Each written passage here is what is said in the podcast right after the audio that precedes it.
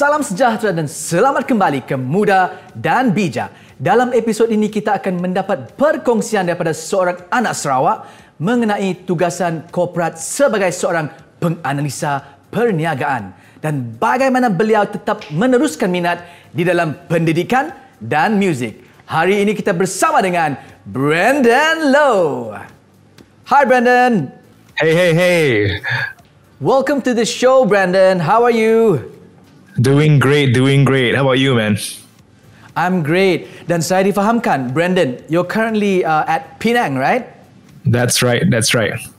Ah, okay, great. So the viewers are excited. The viewers are excited to know a little bit more about yourself. Jadi Brendan, boleh Brendan kongsikan sedikit mengenai Brendan and what do you do? All right, cool, cool. Um, wow. Uh, first of all, it's it's great to be here. Um, really grateful to be with you guys here. Um, my name is Brendan. I was born and bred in Kuching. I've been away from uh, Kuching right now. I mean, on and off, just uh, back for visits in the holiday. But I've been officially away since uh, 2008. So it's been quite a number of years. Um, but Sarawak will always be close to my heart. Uh, I studied in Sabah And I went over to um, Penang right here um, to do my masters. And uh, yeah, I'm married a Penangite as well. Uh, married a beautiful woman here, uh, and just living life great here. Just living it out, doing uh, what I do. A business analyst, musician, and um, keeping my heart still with teaching. Yeah, that's that. That's all, man. Just enjoying right here. That sounds great, Brendan. Ya, pun daripada Sabah ya pergi ke Penang ya dan sekarang seorang business analyst. So, um, Brendan ya, as a business analyst ya, I think a lot of people out there still don't understand what actually do you guys do. So you're currently attached to a multinational organization. So what goes on typically ya in a day of a business analyst? And also, did you graduate in the same field? So what I do is I'm actually a data analyst. I'm a data analyst which deals with business data. In essence, uh, what I like to tell people is I draw pretty pictures to tell a story about the business with the right technique, the right composition, combination, and skill, and then you get one beautiful story told on a canvas. And that's what I feel I'm doing um, with my job. So, when you analyze data, you identify trends and processes and provide specific solutions yeah, to your customers. And in the state of the world economy is in due to the pandemic, how has it been on your end? And how are your clients and businesses coping in this recovery phase? Brendan in general, I, I will probably speak of what I generally deal with with this, which is um, more on telecommunications data, customer service, and the world of social media. Um, in that sense, um, in this pandemic, I'd say that you see that even traditional businesses are starting to opt to the online version of their business models. And um, we what we are facing is that we are actually thriving. Our, our volumes are increasing uh, in this recent pandemics. Ah, now I understand a bit better about what you're doing, you know, and how you you help the community also. Um, but Brendan, may I ask also for those interested out there to become a business analyst, what kind of um, study path yeah, should they take? Maybe you can share about your study path, your degree, and how you continued your master's. What did you study actually? This is a funny story for me actually. Um, I I'm not sure if I took a conventional path to it. I don't. I'm not sure if I took the usual path to it. Um, I studied mathematics in degree, and it, it was a really interesting story in that because I I didn't want to do math at all. Um, but that paved the way for a lot of things for me because in my university, um, the one thing that we were taught was that look, there's so much information that you can uncover if you just really focus on the numbers that you shouldn't be afraid of it. And you, you think about it a whole different whole lot differently.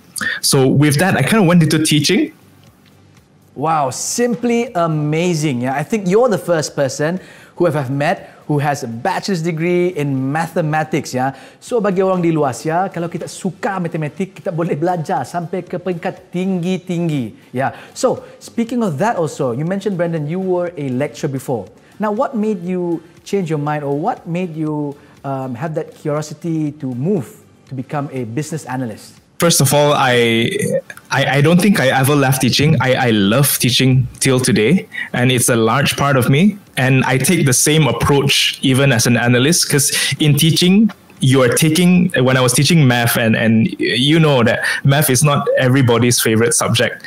And when I was doing that, I was taking it upon myself to make sure that my students didn't think about it as the most stressful subject and started to realize that it's something that they can overcome. And all this came from data.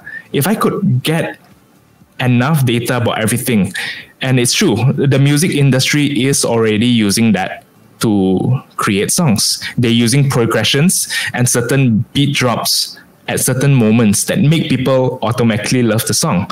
The next reason was that I was teaching my kids and I just kept telling myself, you know, I want to teach them more, but I felt like I was at the beach and I was just in the shallow water. I couldn't go deep. And the more I taught them, I just wanted to tell them something more to prepare them to get out in the real world, but I couldn't because I didn't know what was out there. So that that started that little uh, interest in me that maybe I should get out and yeah, so in time, I just told myself, you know, this is it. I have masters in statistics. I really should get out there and see how far I can go with this. And if anything, um, it just makes me a better teacher at the end of the day.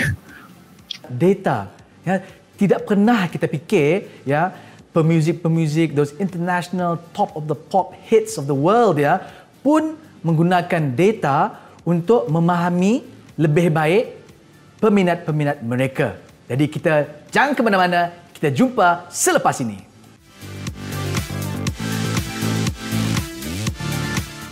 Selamat kembali ke Muda dan Bijak. Tetamu kami hari itu Brandon Low, seorang penganalisa perniagaan, pendidik dan juga penggiat seni muzik.